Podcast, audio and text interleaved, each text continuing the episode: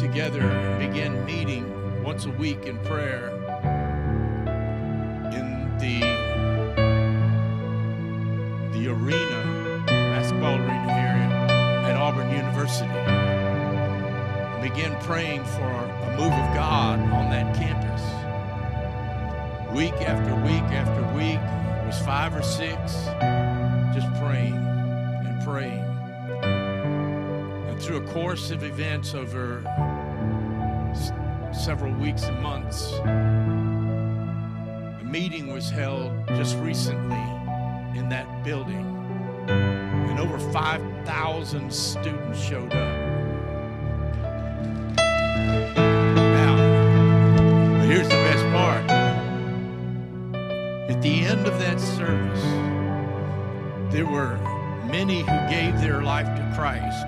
But at the end of the service, there was one student that said, I want to be baptized tonight. And they were they weren't scheduled for that. They didn't have any plans for that. But outside, there's a small lake. We might call a big pond around here. Before you know it, 200 plus students were baptized that night. And the news media started coming out. And, and I think it really caught attention when their football coach got in the water and started helping with the baptizing of students who had just given their lives to Christ. And now it now it's spreading. And and the ones who were part of it in the beginning you know what they were singing saying? They were simply praying god it's not enough unless you come we can't we can't bring revival. We can't we can't institute it. We can't plan it. We can't do it. God it's not enough unless you come. And god showed up. And and i heard yesterday they're getting calls from all over the country from universities all over the country saying can you come help us do whatever you did over there? Well can i tell you a spark has been lit and it's going to spread i don't care what anybody says i still believe in a god who's able to do above all that we can ask or think. And just because that happened one night it's not stopped. Students are gathering together and they're praying and, and they're being discipled in the word. And and i'm just telling you i'm just if it can happen in auburn it can happen anywhere right? Come on now come on now right? I mean really i mean but that's what it was. It was the cry of someone who was not willing to quit crying out to god believing and knowing that god desires to move. He desires to change lives. He's simply waiting for someone somewhere who's hungry enough to cry out to him. These last couple songs, that's all I kept hearing in my heart. Are you hungry? Are you really hungry to see me move? Are you you can sing the song, but is there something behind the work, the singing that you're that you're giving up? Is is there a cry there? And I just like to sing that chorus one more time. It's not enough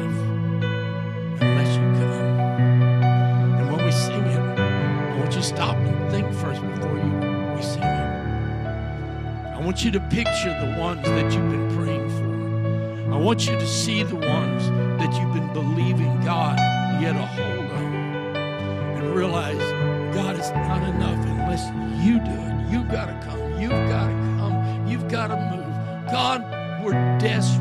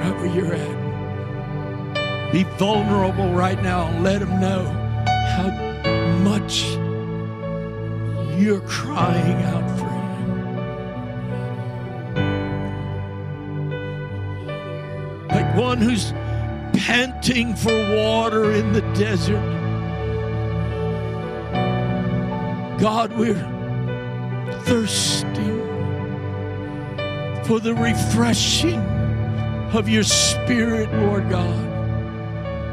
Pour out the rain of heaven, the wind, the, the refreshing of heaven upon your church.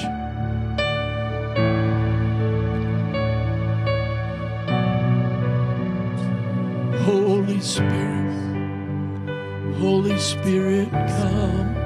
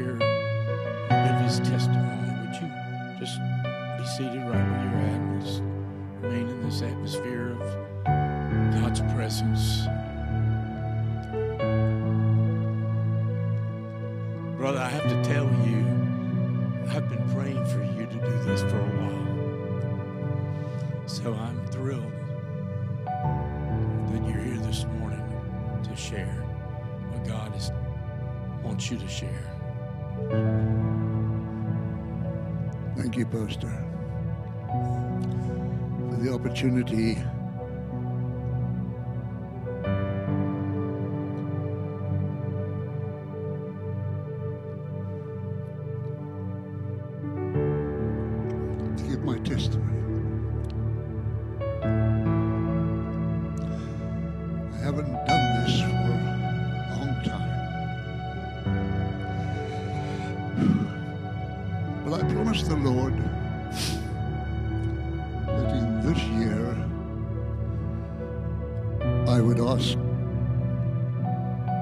charge of a congregation for the permission to do so.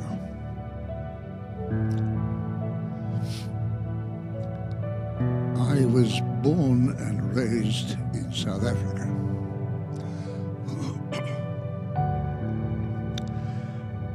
When I turned 15,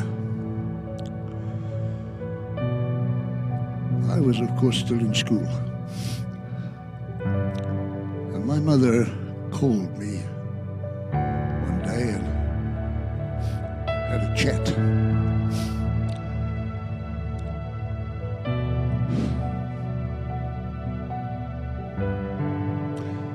My father, unfortunately, was an alcoholic chronic, chronic, chronic. And as a result of that, he never provided for home. My mother was a cripple.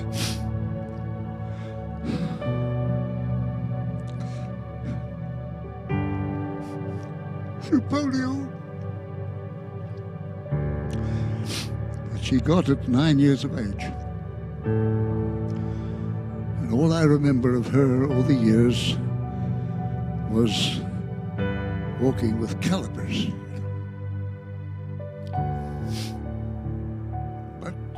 Raised me. And that day she said, Roy, we can't go on like this. You will have to leave school and go and work. She had been in touch with a paper mill. It was one of the biggest paper mills in the world that time, SAPPI, South African Pulp and Paper Industries. They were looking for apprentices, fitters, and machinists. And so she'd already made arrangements. And I went to see them. And I was indentured as a fitter and machinist apprentice three years shy of my 16th special permission to get me out of school. And I started doing that trade. And in my second year, there was a five year apprenticeship. In my second year, a man came to the factory to work as a turner in the machine shop one day he was a Christian and he made no bones about it. One day he uh, we were standing around a fire in the shop. It was winter, very cold. And I was standing there with another group of men, and he was there. I just happened to get too close to the fire, caught my overall,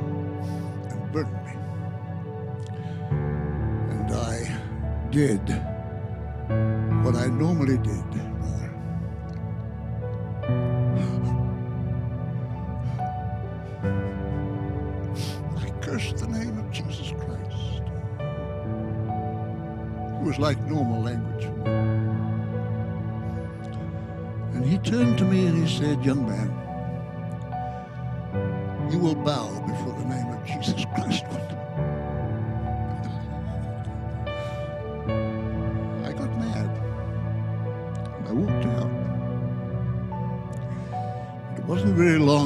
approached me. And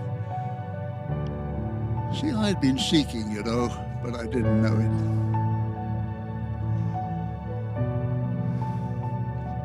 And he had been seeking me, and I didn't know it. And he said, Would you like to come on the roof where I go to pray every lunch hour? I'd like you to come and talk about, I'd like to talk to you about your soul. So I went for some reason. And he talked to me about Jesus and my soul. And I was 17 years of age that, that, at that time. He asked, Would you like to pray? And I said, Sir, I've never prayed in my whole life yet. I don't know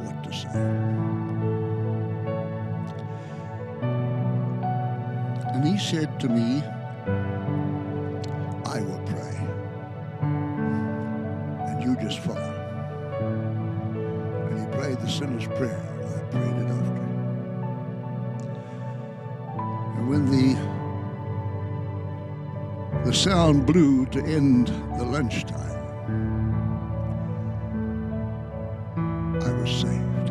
didn't know that at that time. He asked me how did I feel, and I said I felt good. It was the first lie I did as a Christian. Because I felt nothing.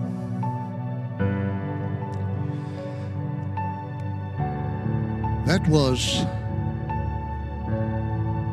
I followed the Lord through the waters of baptism on the 7th of August, 1955. 68 years ago. And I had no idea of the journey that I was about to take.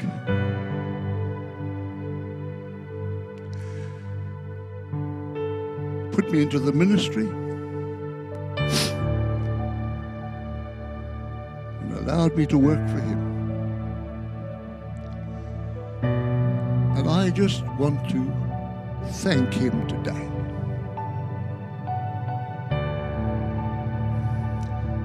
Want to tell him.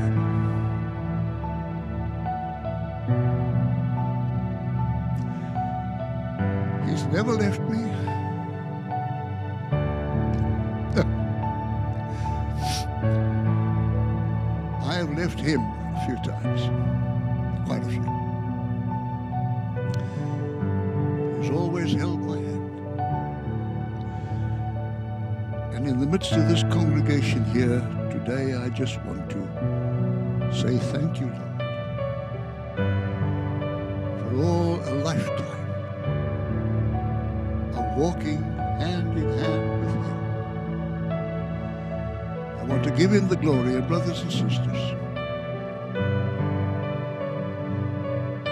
he will never fail you.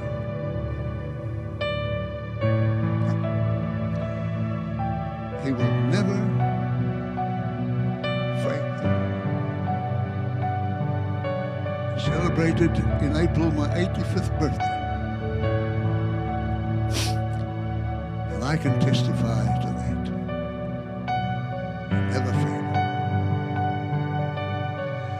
we're doing here today? Who knows? Revival doesn't come in a suitcase.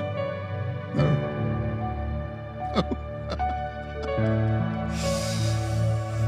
he is the author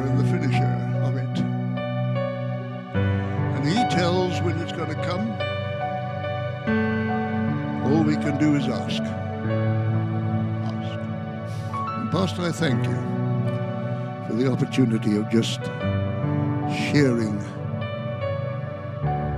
my testimony. Because of all the sermons I've ever preached, my testimony is the best one of all. you can't improve on your testimony. It's something to cherish. And every opportunity you get, tell it. Tell it. Because it's what Christ has done for you that impresses most people. Yes. You can preach all you like,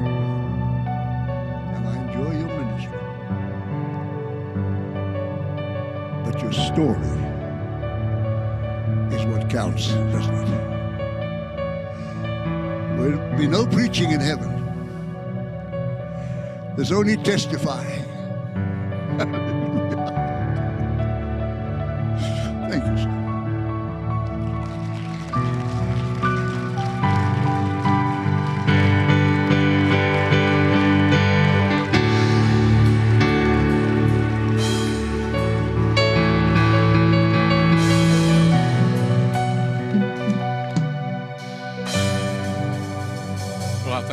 Two major things in that.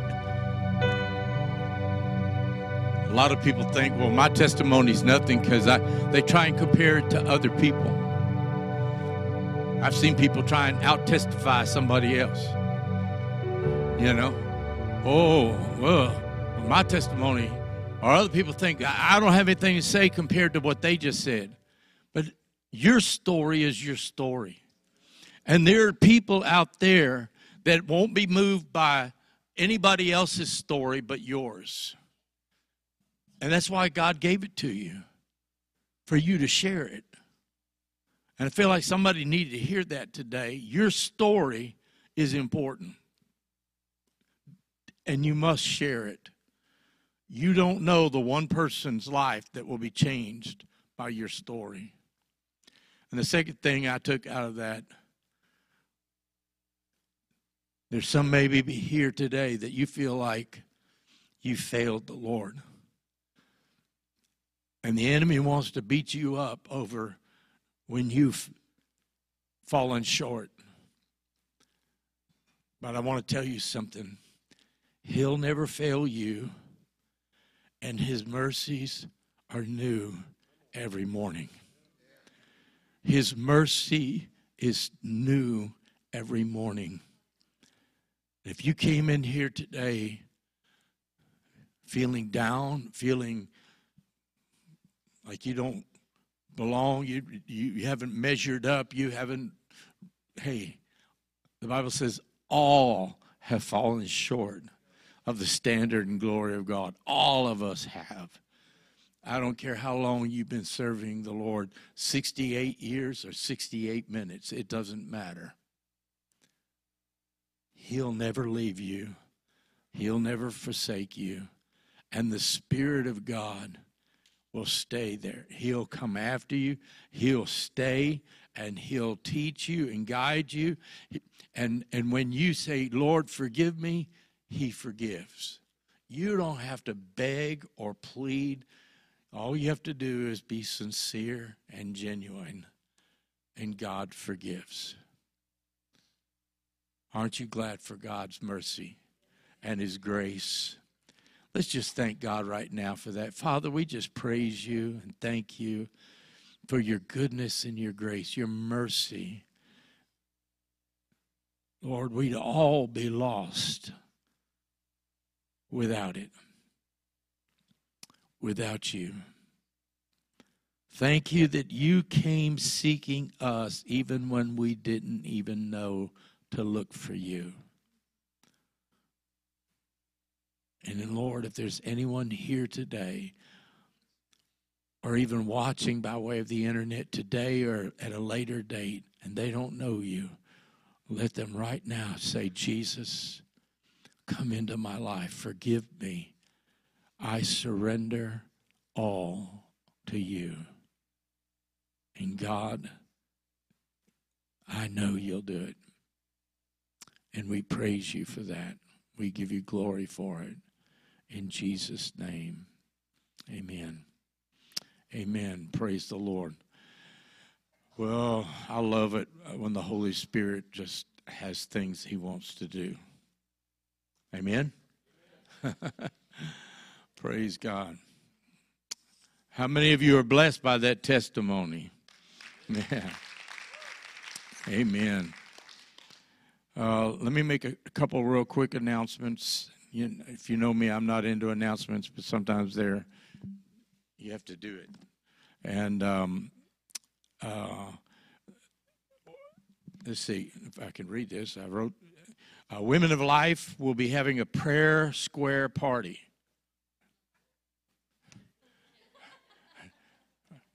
Prayer square party.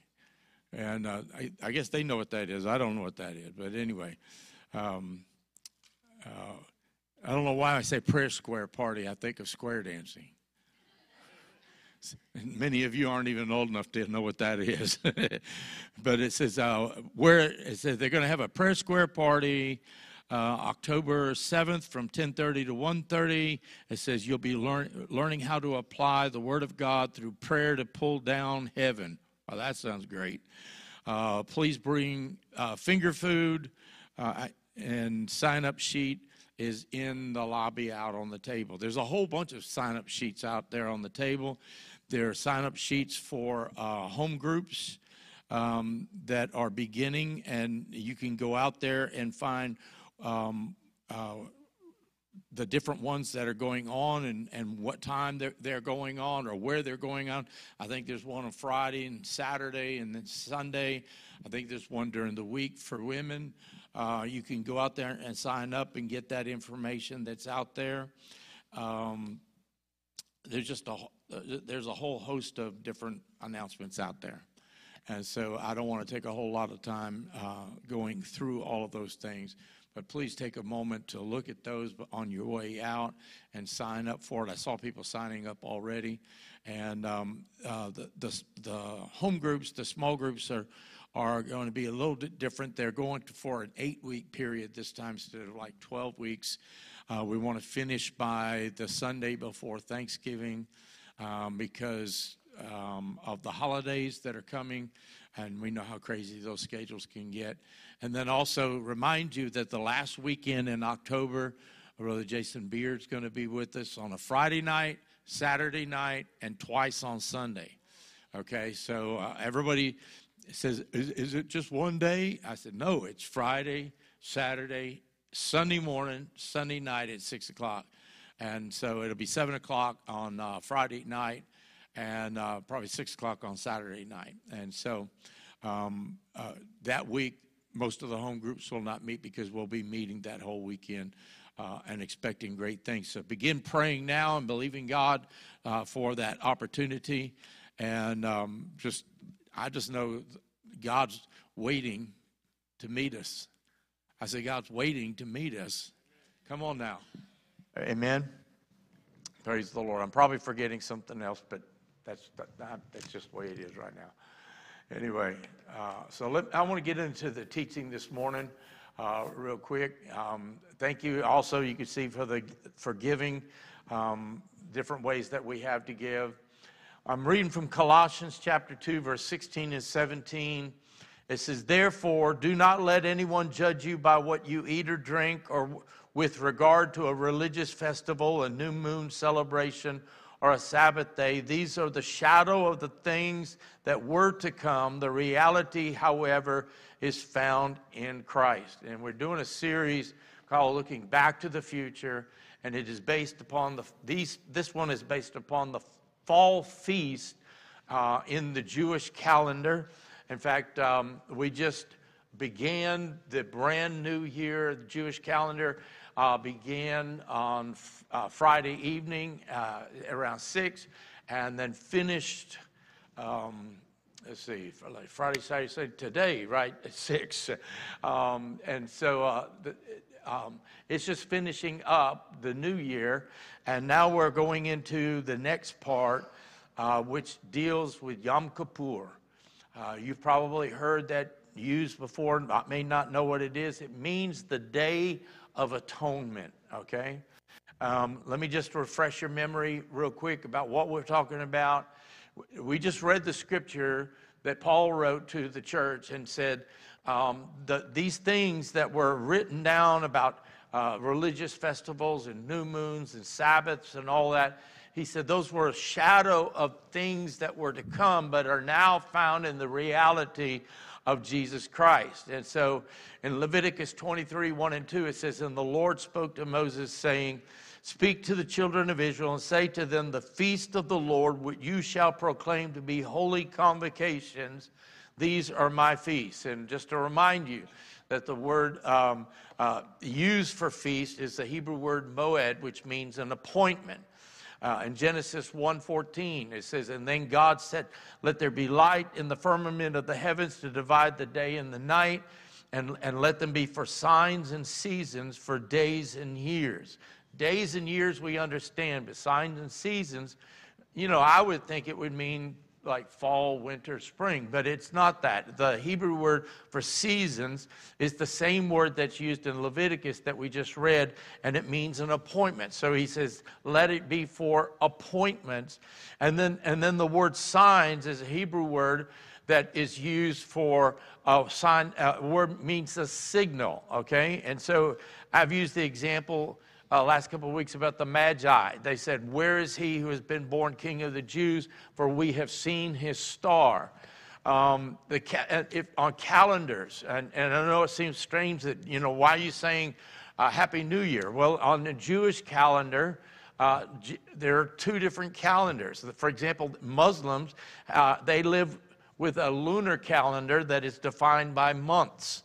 Uh, in the Western world, we have a solar calendar, and it's defined, it is defined by years. The Jews live with a lunar and a solar calendar. One is for civil uh, holidays or dates, and one is for religious dates. And so they have two different ones. So this is the new year of beginning the religious new year, and then the civil new year begins usually in the springtime. So we have to understand that God has two cal- God has a calendar, we have a calendar. God's calendar is different than our calendar. Okay? I wish I, I could get a peek at God's calendar. How many of you would like to do that? You know, I mean, I would like to peek at it and go, oh, look, what's happening? Oh, that's about to happen. That's going to happen, you know. But it doesn't work that way. Uh, and it's important to understand that God has His times for doing things. And because in the book of Amos, chapter 3, uh, verse 3, it says, Can two walk together unless they be agreed? So we have to understand God has a feast time, God has a calendar, God has specific things that He spelled out for the people, for the Jews. And He said that these, these were to be feasts. Now, we in southern uh, Louisiana, we think of feast, we think of food. Okay, we just had an event here Thursday, Friday, Saturday uh, for the Louisiana district, and they had food, and we had somebody that catered it, and and uh, man, there was food. There was lots of food, and I don't think anybody went home hungry. And um, and we think a feast is that, you know, but that's not what it is in the in the Old Testament. That's not what the feast was. The feast had to do with a, basically a holy day, whereas we get the word holiday. Leviticus 23 and 2, it says, Speak to the children of Israel and say to them, The feast of the Lord. Notice that the feasts were not for the people, the feasts were to, for, to bring glory to God, to be reminded of God. And he says, The feast of the Lord, which you shall proclaim to be holy convocations, these are my feasts. And the word convocation, the Hebrew word, basically means a dress rehearsal, okay? So the feast We just read it in, in the scripture. The feasts were rehearsals for the real events. And that's what Paul was writing to the church. He was saying the feasts and the Sabbaths and the festivals and all those things were, were pictures or a shadow of the things that were to come, which are now the reality that is found in Jesus Christ. Okay? So that's what he's talking to you about. So, for example, I've, I've told you this before, but I'll use it again. For 1,500 years, the Jews killed a lamb on Passover, and Passover was always on in the month of Nisan uh, 14, on the 14th day. Why? Because 1,500 years later, exactly to that day, the Lamb of God would be sacrificed for the sins of the world. And the blood that was shed on the first Passover over the door frames so that the death angel would pass over. That's where we get the word Passover you know, and is the same blood that was shed when Christ died, and those who accept Christ, the blood is applied to our lives, and death passes over us. The fall feast, we've talked about them, the Feast of Trumpets. And I said that will be truly fulfilled. I believe the event of that will be fulfilled with the rapture of the church. We talked about the trump of God and all of that earlier. The Day of Atonement is, and, I want you to see something. The Feast of Trumpets is a time of repentance. If you go back and listen to that message, it's online. You can listen to it or watch it. It's a time of repentance. And then you come to the Feast of Atonement. This is a feast uh, dealing with redemption okay? And it is fulfilled by the end of the Great Tribulation period. And then there is the Feast of Tabernacles, which we'll talk about next week. And this is a period of rejoicing. And this will be, be fulfilled with the thousand year reign of Jesus Christ when he literally comes back to earth and sets up and establishes his government. And we noted last week that redemption uh, repentance leads to redemption, and redemption always leads to rejoicing. And that's the program. That's the way that God plans it. You can't bypass repentance and get to rejoicing. You can't bypass re- repentance and get to redemption. It, it works in that manner, okay? So today we're talking about Yom Kippur, which is the Day of Atonement. And in Leviticus 23, verse 27 through 32, it says, And the tenth day of this seventh month shall be the day of atonement. It shall be a holy convocation for you. Again, a dress rehearsal for a future event. Um, you shall afflict your souls and offer an offering made by fire to the Lord, and you shall do no work on that day, for it is a day of atonement, to make atonement for you before the Lord your God. Notice that the atonement was for us to be made right with God. That's what he was saying. He said, For any person who is not afflicted in soul on that same day shall be cut off from his people. And any person who does any work on that same day, that person I will destroy from among his people. And then he says, Then you shall do no manner of work. It, sh- it will be a statute forever throughout ge- generations in all your dwellings. And it shall be to you a Sabbath of solemn rest, and you shall afflict your souls. Now, that's a lot of stuff right there concerning this one day. And this is one of the reasons that a lot of people don't read the book of Leviticus because they get they go, I'm not under any of that stuff. But you you you miss the big picture. Because God was drawing out for us in the Old Testament his plan that was going to be fulfilled in Christ. And when you could see that God knew ahead of time and required these things only to be fulfilled through Christ, then you realize how great and how big our God really is and how wonderfully He is towards us. So Yom Kippur is the day of atonement, when, when the Jews would be come into right relationship with God again because of their sins. In the Old Testament, on the Day of Atonement, it was the only time of the year when the high priest would enter into the Holy of Holies in the temple, the innermost chamber of the tabernacle, to make atonement for the sins of the people. The word atonement means covering, okay? It sounds like a fancy word, but it's covering. What, why is it, what does it mean to cover? Because when he would go into the temple and do the things that God required, it covered the sins of the people of Israel for one more year. It just covered them. It's like you throw a blanket over it and you don't see it. But in a year, somebody's going to yank it off and those sins are still there. Uh, I, I'll give you an example. If you use a credit card, anybody ever use a credit card? I'm not talking about a debit card, but a credit card. You charge something, right? You buy something, purchase something, or whatever. It covers you until the payment is required, right? I, will give you another one. When I was a kid, mom would yell, Your Uncle Richie's on the way, or Uncle Ronnie's on the way when we lived near family up in, up in New England. And, and she'd say, Get your rooms clean right now. Well, I had two younger brothers, and my sisters, there was four of them in one bedroom. And there's no way you would get everything clean. And so what we would do is we'd shove everything under the bed and the rest of it in a closet and make it look nice and neat. Right? So if you walk in, it looks clean. It looks in order. All you have to do though is look under the bed or open the closet door and then it all comes piling back out again. It's covered for, for the visit, but it's still there. All right? And, and, that's, and, and that's what it was. Yom Kippur was the day that Israel's sins were swept under the bed for another year. So here's the setting for Yom Kippur. Moses was on the mountain for 40 days, and when he came down, we know the story, or most of us know the story. What happened? The golden calf, right? They're marching around, they're worshiping. In fact, we talked about that last week, um, that they literally kissed the golden calf in worship.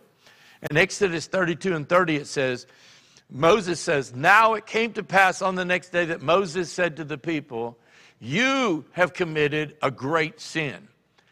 Notice he put it all on them because that's where it belonged. He, he didn't have any part in it.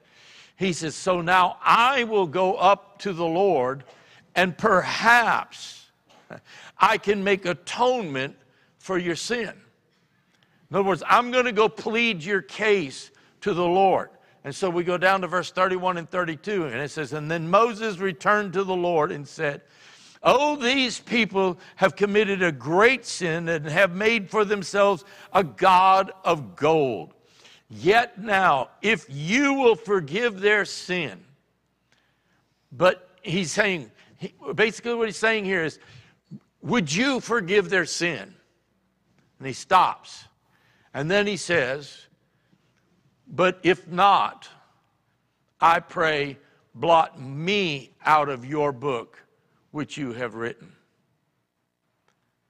So that tells me a couple things. One, God has a book and he keeps good records. The second thing is a statement that Moses made. He said, If you won't forgive these people, take me out of the book and forgive them. Put it on me. I wouldn't do that. I love you, but there's no way I would do that for you. Come on now. Look at your neighbor and go, I wouldn't either. I know it. I mean, you, you know, I mean, really. I mean, it's not like, you know, dock my pay for a week or something like that. It's, it's for all eternity. Blot my name out of your book of life for these wicked people? No way. Maybe for a righteous person, but they weren't righteous. They committed a horrible, terrible sin by his own words. And so the people are wondering if God's going to forgive them or not, and, and, or if he's going to blot them out of the book of life. And, and, and this is the reason that for 30 days prior to the Feast of Trumpets, on, a trumpet is blown every day once for 30 days.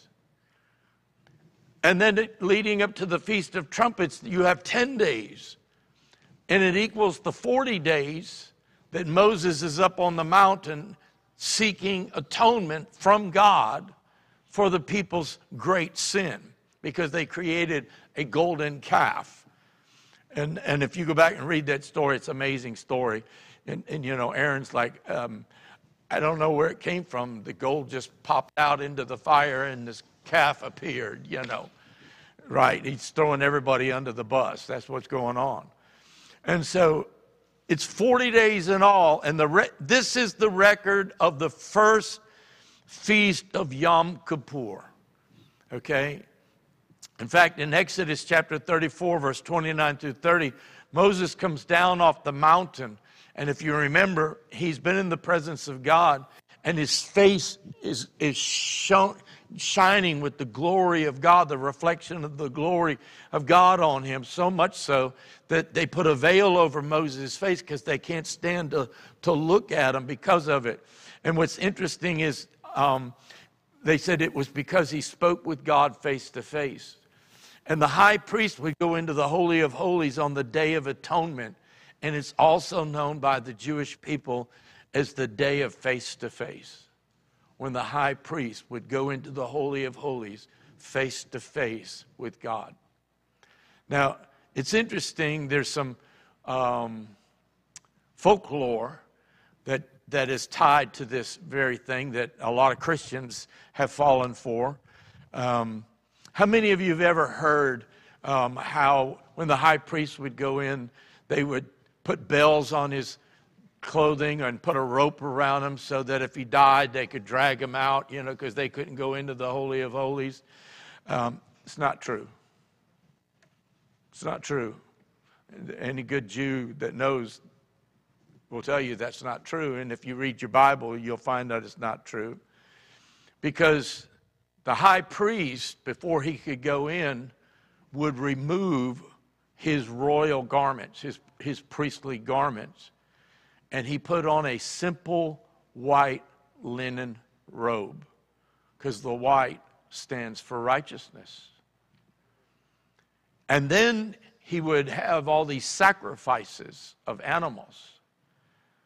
Now, I don't know about you, but when I wear a white shirt, yeah, it's not going to stay white. I remember the first time I went to India for a few weeks, and I found out that they don't have forks and spoons and to feed you with. You eat with your fingers, even gravies and stuff like that. You know, like a sauce piquant on rice, you, eat with your fingers. But a minister had to wear a long sleeve white shirt or a long sleeve light blue shirt. And I had bought like three shirts for every day because it was hot even though it was December here. But I found out something. You eat real slow when you're doing like this with food that could drip all over your white shirt. I lost 16 pounds. it's the truth. I kept thinking they're feeding us so much food and, the, and that naan bread, man, I was like, oh man, I could homemade, you know, oh, I could just eat and eat and eat. And I thought, I'm going to swell up like a balloon. I lost 16 pounds. I had to punch two holes in my belt to hold my pants up while I was gone. I'm, I'm serious. And I figured out why. It's because because I ate so slow with my fingers, I realized when I was full. Whereas when I come home, I get that fork and I'm like, Come on, come on, you know what I'm talking about, right? And uh, but imagine now the priest, he's put on a white garment, and now he's offering sacrifices of blood. That garment is now stained with blood, which makes sense because he's going into the very holy of holies. And the Bible says that you and I are able to come before the throne of God because of the, the blood of Jesus Christ, has paved a way to the throne. And we don't have to come anxious and we don't have to come worried or are we worthy enough to not know we're able to come before him because of the blood of Jesus Christ that has been shed for us. It's, it's important to know this too that the high priest had to be careful that he was not disqualified for this one day a year. Just imagine, it's one day. It's, it's a one shot thing. I mean, it's, you, there's no do overs till next year. You have to do it this day, right? So he had to be careful that he didn't become disqualified. And so, as a safeguard, the other priests made the high priest leave his home a week in advance and stay at the dwelling place at the temple. And he also had an assistant. I don't know if you've ever seen a Broadway show or anything like that. They have the star, but they have the understudy in case something happens to the star, right? The same thing here. The high priest would have a, a, an assistant in case he died or something prevented him from performing that sacred duty on that one day a year. And what was interesting to, me is that Israel was dependent upon someone else for the forgiveness of their sins. It took someone else going in to the temple and, and doing what God required, or their sins would not be forgiven or covered over. On this day, the high priest would make two different atoning sacrifices. He would take a bull and sacrifice it, and that bull and that sacrifice was for him, for his family, the tabernacle, and the tent of meeting. And then he would take a goat, and a goat was sacrificed for the sins of the people. And the most important part of the Feast of Atonement or the Yom Kippur had to do with the goat and Israel's sins being forgiven. In Leviticus 16, verse 20 through 22, it says, When Aaron, he was the first high priest, when Aaron was finished making atonement for the most holy place, the tent of meeting, and the altar, that was the bull sacrifice, he shall bring forward the live goat. He is to lay both hands on the head of the live goat and confess over it all the wickedness and the rebellion of the Israelites, all their sins, and put them on the goat's head. He shall send the goat away into the wilderness in the care of someone appointed for the task. And the goat will carry on itself all their sins to a remote place. Now, here's what would happen they would bring two goats. They would bring one goat as a sacrifice to the Lord, but then they would bring a second goat, is where we get the word scapegoat because one was an offering to the Lord, one was for the atonement of the people. And the high priest would take them to the entrance of the tent of meeting and they would cast lots. And if the lot fell for the Lord in the right hand, it was a good sign. If the lot fell against the Lord, if I can put it that way, in the left hand, it was a bad sign. And so to distinguish between the two goats, because, I mean, you bring two goats together, they're probably not standing perfectly at attention, and you wouldn't want to get them confused. One is for the Lord, and one is for the sins of the people. They would take a red thread around the horn of the goat, and they would also take a red thread and tie it around the, the handles of the temple. And the priest would lay his hand on the scapegoat as a symbolic gesture of placing all the sins of Israel upon that goat. And then they would take the scapegoat out into the wilderness and let it go as symbolic, carrying away the sins of the people for another year. But get this every so often, that goat would find its way back into the, into the town. And that would mean that basically he was bringing all of the sins of all of the people back with him. So eventually, they decided to take the goat outside the city to a cliff and throw it backwards off the cliff to make sure that it never came back again. Now, the Talmud, which is the oral Jewish law and rabbinical teachings, records that even during the times of Christ, the days of Christ, the tying of the red sash on the goat and on the temple doors took place. And history records that Israel knew their sins were forgiven because the red sash on the door, the red thread that was put on the door, would miraculously turn white. And it was fulfilling the scripture in Isaiah 1 and 18, where God says, Come now, let us reason together, says the Lord. Though your sins be as scarlet, they shall be white as snow. And though they are red like crimson, they shall be like wool. And the Talmud records four ominous events that took place before the 40 years, for, during the 40 year period after the death of Christ, leading up to the destruction of the temple, the Jewish temple, by the Roman army in 70 AD. For 40 years, according to the history books, for 40 years, the lot for the Lord's goat came up in the left hand, which was a bad sign. The scarlet thread on the temple door quit turning white for 40 years. The western light on the temple menorah would not stay lit. And, and I don't have time to teach on that, but if you do some study on the menorah, you'll find that that one fed all the other lights of the menorah in the temple. They would draw oil from it to stay burning, but the one that was the source would dry, would dry up, and they could not keep it lit. And then the temple doors, they would open by themselves. And you have to understand, these doors are not like these doors or like the front door. These were huge doors, very, very large, very tall, very thick. And it required several people to open and to close those doors. And all of a sudden, these things stopped happening or started happening.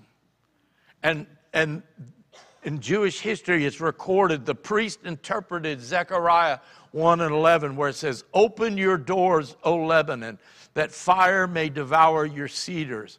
And they saw this as a coming sign of coming destruction. And 40 years later, it happened when the Romans came and burned the temple to the ground. In fact, the Jewish historian Josephus records other ominous signs the year the temple was destroyed. Another aspect of Yom Kippur is that it's on this day, after seven sets of seven years, of 49 years, that the year of Jubilee is also declared. You've heard that before. Leviticus 25, verse 9 and 10. Look what it says. Then you shall cause the trumpet of the Jubilee to sound on the tenth day of the seventh month, on the day of atonement.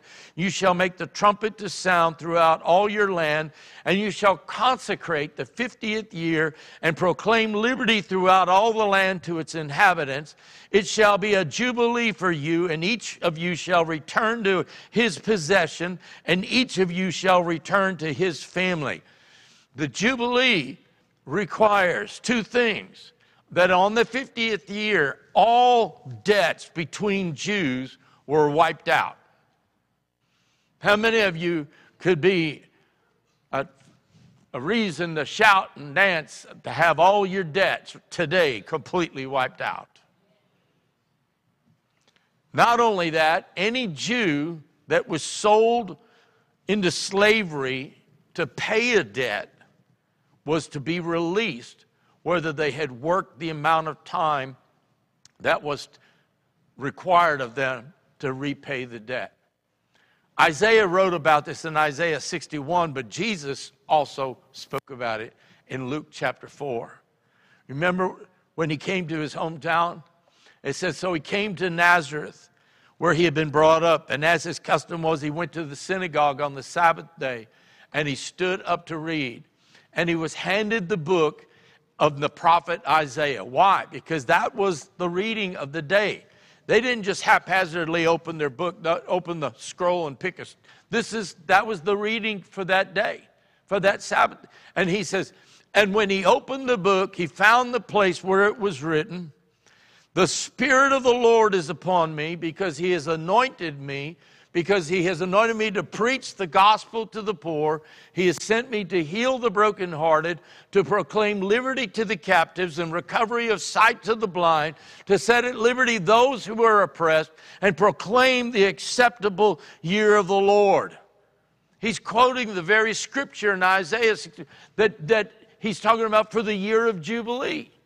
And then Jesus quit reading the rest of Isaiah because the, the rest of it is to be fulfilled when he comes back to earth to redeem the Jews from during this tribulation period and pass judgment upon the nations that did harm to the Jews.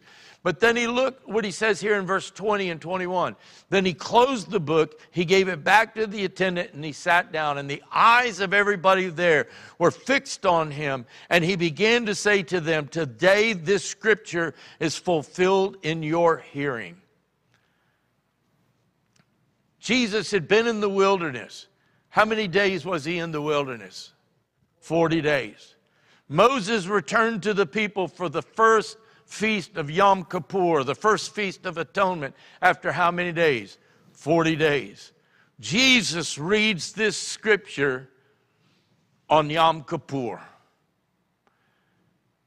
And he says he closed the book. He closed the book. And if you remember, we talked about on the Feast of Trumpets, Yom Teruah is known as the day of the opening of books. The Day of Atonement is known as the day of closing the books. And Jesus read this passage saying, I have been anointed to fulfill that which was supposed to be done on the Day of Atonement on Yom Kippur. Jesus begins his ministry on the Day of Atonement. That is not by accident, my friends. That is a God moment. And what did the people try and do? Remember, what did the high priest do? He laid his hands on the goat, cast all the sin on the goat. And they take him out of the city and throw him off a cliff. Jesus says, This day is this scripture fulfilled in your ears. And what happens? What happens? It says, So all those in the synagogue, when they heard these things, were filled with wrath. You'd think they'd be dancing, right? Jubilee! Instead, it says, And they rose up and thrust him out of the city and led him to the brow of a hill on which their city was built, that they might throw him down the cliff. Coincidence? No. In fact, in Isaiah 53 and 6, it says, We all, like sheep, have gone astray. Each of us has turned to his own way, and the Lord has laid on him the iniquity of us all. So here's the, here's the application, and I'll close real quick. The Day of Atonement was not about law, it was about grace. Many people think of the Old Testament as law and the New Testament as grace. But the Day of Atonement was all about grace because God forgave the people and essentially gave them a new beginning every year. When they couldn't measure up, no one could pay the price, no one could, could do what God required, and yet God gave them forgiveness for another year. He forgave their sins for another year. The other thing is that Passover is the first month of the year, and that is dealing with personal redemption. But Yom Kippur is in the seventh month of the year, and it deals with national redemption. When Christ came into my life, when he came into your life, that was personal redemption. God redeemed you out of the pit of hell.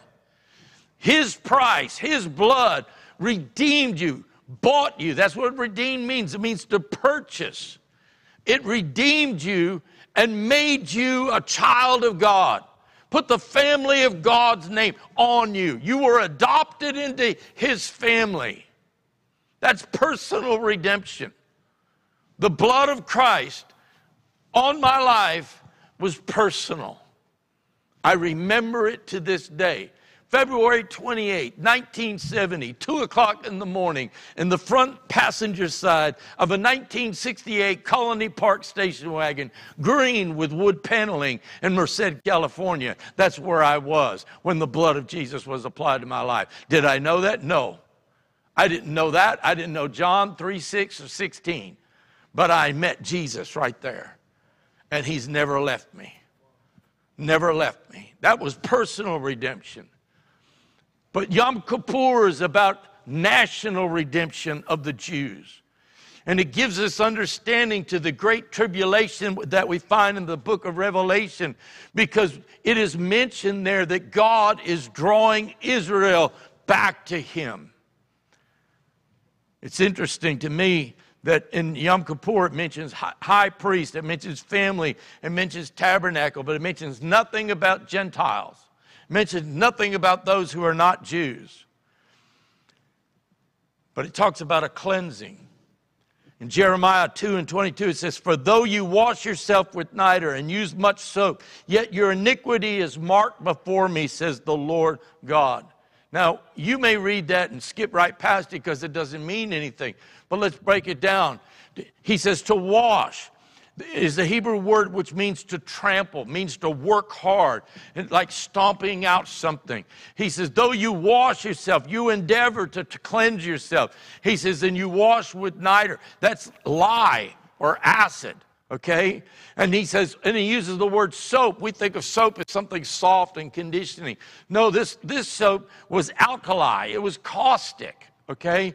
And then he says, and even though he says you are marked, the word marked means engraved. So he's what he's saying here. He says you can cleanse yourself with acid and alkali and try and erase your sin, but it won't erase your sin. The only thing that will erase your sin is the blood of Jesus Christ. And the Bible says there's no forgiveness of sin, there's no remission, no forgiveness of sin without the shedding of blood. And so Jesus Christ has become our Passover lamb for our personal redemption. And he offers more. Oh, I, I think preachers do the gospel a harm when all they talk about is meet Jesus and go to heaven. You get to go to heaven when you die. But how do I, what happens now? What happens between now and when I go to heaven? What happens now? Oh, there's much more than just waiting till I die or waiting for the rapture to come.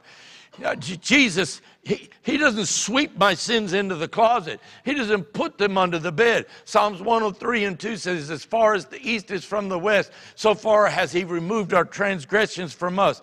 Micah 7 and 19 or, says this Cast all your sins into the depth of the sea. My friends, he doesn't bring them back to us again. I know when I was a young Christian, I, I'd remember things that I had done previously that I had asked God to forgive me. And suddenly I thought I was under conviction again. I found out the difference between conviction and condemnation. And that was condemnation. It was the devil bringing up my past. And what a joy it was to find the scripture that says he's He's cast my sins as far as the east is from the west, because I can go east and I'll never get to the west. I'm just going to constantly going east or go west, and I'm going to, without stopping, I'm going west. Notice it didn't say north and south because I can get to the North Pole, I can get to the South Pole, but there ain't no West Pole or East Pole. What a joy to know my sins are forgiven. Not only that, Jesus became the scapegoat for everyone who believes in him. We read it earlier, Isaiah 53 and 6. We all, like sheep, have gone astray. Each of us has turned from our own way, and the Lord has laid on him the iniquity, the sins of us all. Which brings me to the last point, and that is this God reveals his desire to live with us through this incredible feast called Yom Kippur. the reason for the blood, the reason for the sacrifices, the reason for the scapegoat, the reason for it all was so that the thing that separates us from God, what does the Bible say? Your sins separate you from God. Our sins separate us from God. So, what did he do? He came to be the scapegoat, to remove those sins once and for all, that we might be restored in relationship to God. God told Moses that the people were forgiven. He comes down and he says, Atonement has been made, and God has forgiven you of your sins. And then five days later, they begin to build a tabernacle. And that's next week's teaching, the Feast of Tabernacles. Why would God want a tabernacle? He just forgave these people. Now he's showing his heart that his desire is not to be a God that's far removed, living on a mountain somewhere, but a God who desires to dwell with his people, to live among them. That's his heart, that's his desire. And so, five days later, they begin to build a tabernacle according to the layout that God gives to Moses.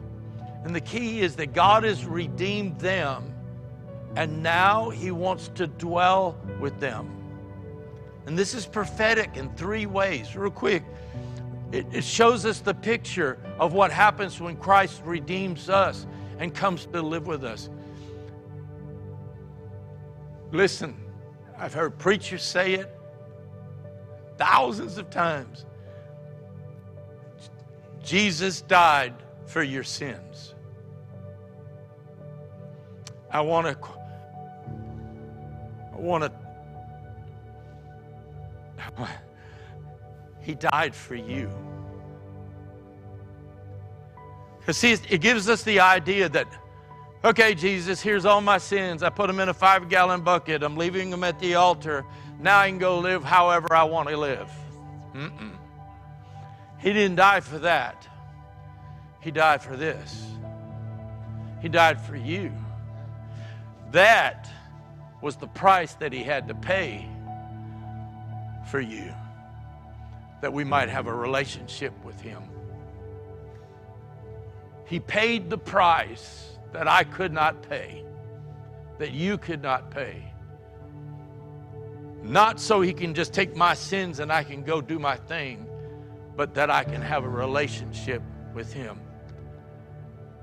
It also is prophetic in that it speaks of Christ's second coming, because when He comes back, He's going to redeem Israel and set up a literal kingdom here on earth. So whereas they set up a tabernacle in the wilderness, God, Jesus is coming back and he's setting up a temple that will be in this thousand year period of time, but he's going to be living here on earth, literally, physically here on earth. He's coming back.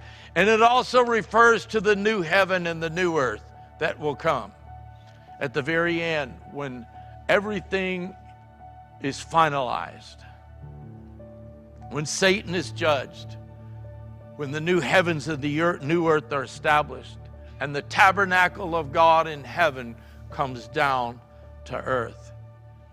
Jesus became our Passover lamb for our personal redemption. He became our scapegoat for anyone who would believe on him that their sins can be forgiven. God laid our sins on him.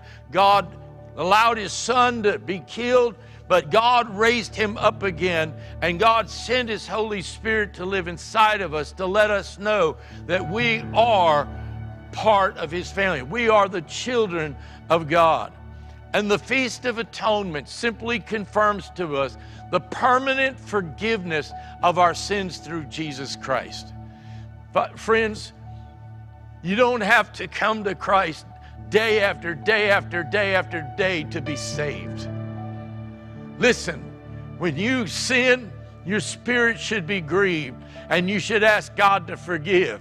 But I have not lost my salvation because I have sinned. because I have one that I can go to and confess my sins and repent of my sins.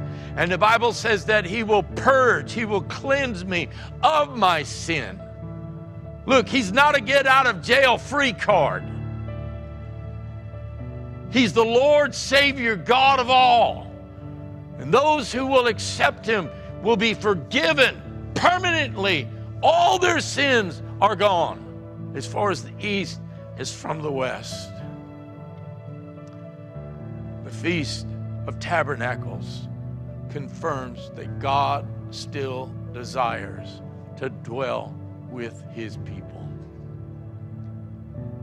Old Testament? Yeah. New Testament? Yes.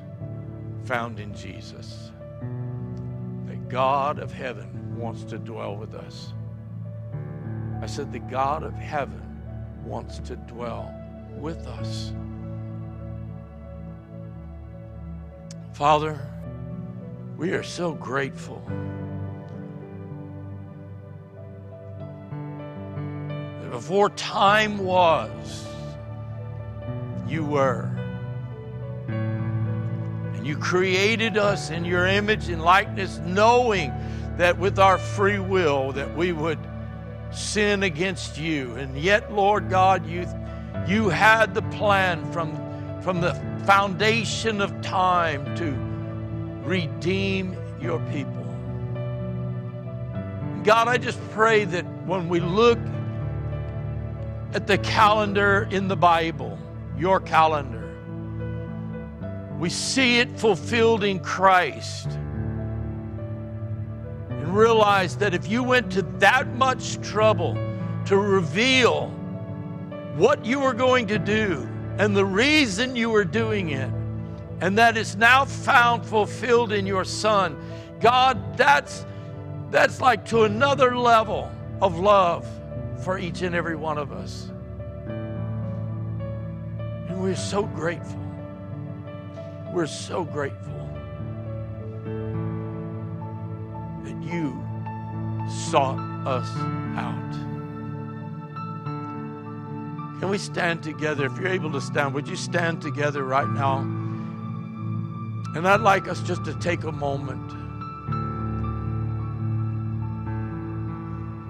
and just take a moment and contemplate how great is our God. That He would give us a picture and then give us the fulfillment of that picture in His Son Jesus. And thank Him for that. If you're here today and you've not received Christ, you've not surrendered your life to Christ, I'm telling you, He's got things planned for you that are so awesome and so great that you can't even begin to fathom, can't even begin to understand. All He wants you to do is to surrender your life to Him. You say, but I want to be in control. Well, you can be in control, but you can't follow Christ if you're in control. Because He says, follow me. God's not following you, you have to follow Him. And all you have to do is receive Him right now. Receive Him right now. Father, I thank you for the blood of Christ, the Passover lamb. I thank you that you desire to dwell with us. So much so that you gave the Spirit of God on the day of Pentecost to dwell within us as a witness of the things that are written in your word. We know that you are preparing a place for us. We know a trumpet will sound. We know that when it does, we will be with you. And we know because our sins are forgiven by the atonement and blood of Christ on the cross. We thank you for praise you for it. It's sure, it's secure, it is finished. In Jesus' name, Amen. Amen. If you need prayer for anything, I want to invite you to come and let me pray with you, or let some of us come and pray with you. Otherwise, have an incredible week. Come back on Wednesday nights. We have we're excited about what God's doing on Wednesday nights. Amen.